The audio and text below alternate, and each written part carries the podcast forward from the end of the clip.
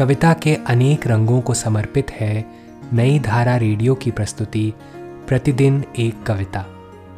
कीजिए अपने हर दिन की शुरुआत एक कविता के साथ।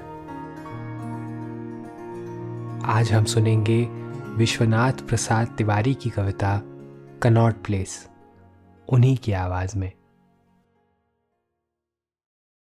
लोग ऐसे भाग रहे हैं कि लगता है कुछ ही घंटों में खाली हो जाएगा कनाट प्लेस सबको आशा है कि सबको मिल जाएगी गाड़ी। सबको भय है कि सबकी छूट जाएगी गाड़ी। सबके पास माल असबाब है। वक्त नहीं है किसी के पास। किससे कहूँ कि मेरे साथ चलो? सभी जानते हैं कि अभी गिरने वाला है एटम बम सभी जानते हैं कि अभी या फिर कभी नहीं। मुझे कोई जल्दी नहीं है।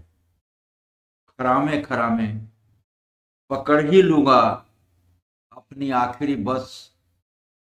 और बस में मिल ही जाएँगे लोग जिन्हें कोई जल्दी नहीं है। मैं जानता हूँ इस खौफनाक क्षण में बचने का रास्ता मैं भागते लोगों को भी बताना चाहता हूँ छिपने का रास्ता।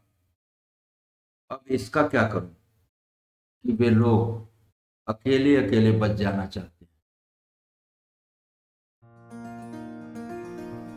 आज की कविता को आप पॉडकास्ट के शो नोट्स में पढ़ सकते हैं।